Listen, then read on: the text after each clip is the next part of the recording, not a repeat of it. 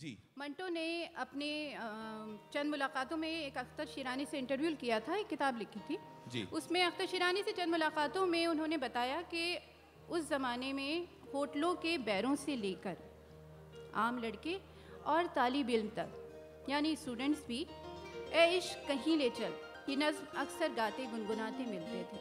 और ये नज़म इतनी पॉपुलर हुई कि इसकी धुन पर इसकी बहर पर 40-50 फिल्मी गाने उस ज़माने की फ़िल्मों में हमें मिलते हैं। और वो कहते हैं कि इश्क कहीं ले चल। बहुत खूब। तो इश्क में बड़ा पोटेंशियल है हमको कहीं ले चल कुछ तो दिला दे। अब यहाँ पे इश्क जो है वो इश्क नहीं है जो आमतौर से समझा जाता है।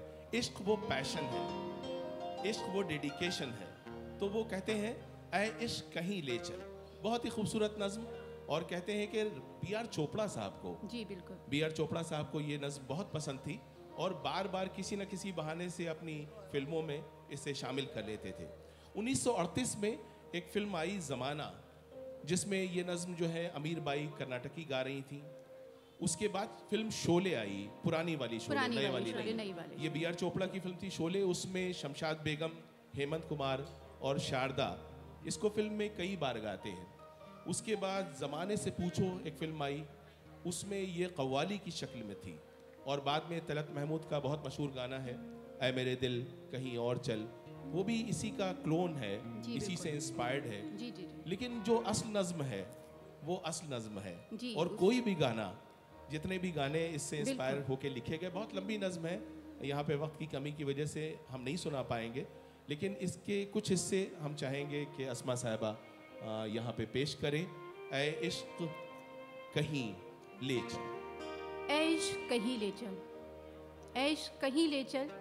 इस पाप की बस्ती से नफरत नफरत गहे आलम से से, लानत गहे हस्ती से से, इन नफ्स परस्तों से से, इस नफ्स परस्ती से दूर और कहीं ले चल। ऐश ऐश कहीं ले चल। हम प्रेम पुजारी हैं। हम प्रेम पुजारी हैं। तू प्रेम कन्हैया है। वाह हम प्रेम पुजारी हैं तू प्रेम, प्रेम कन्हैया है। तू प्रेम कन्हैया है ये प्रेम की नैया है।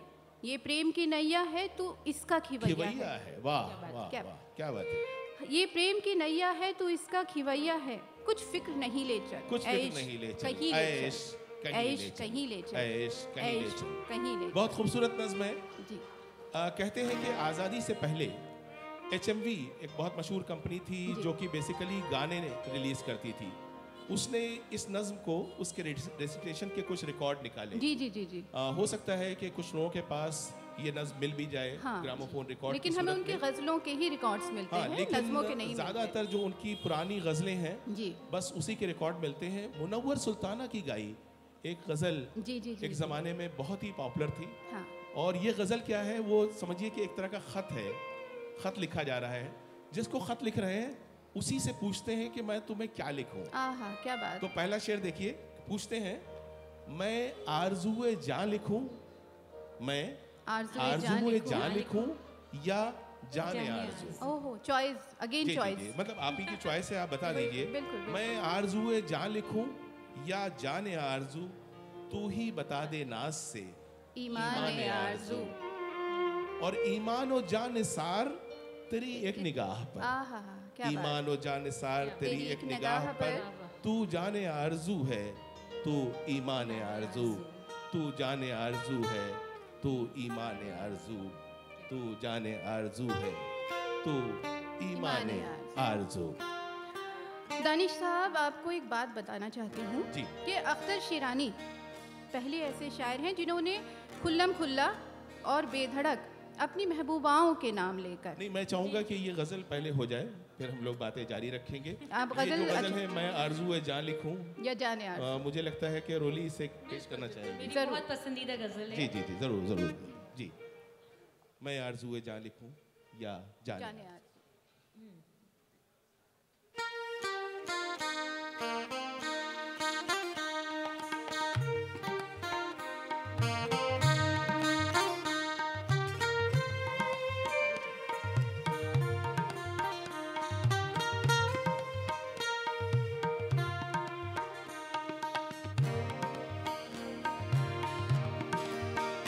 आज मैं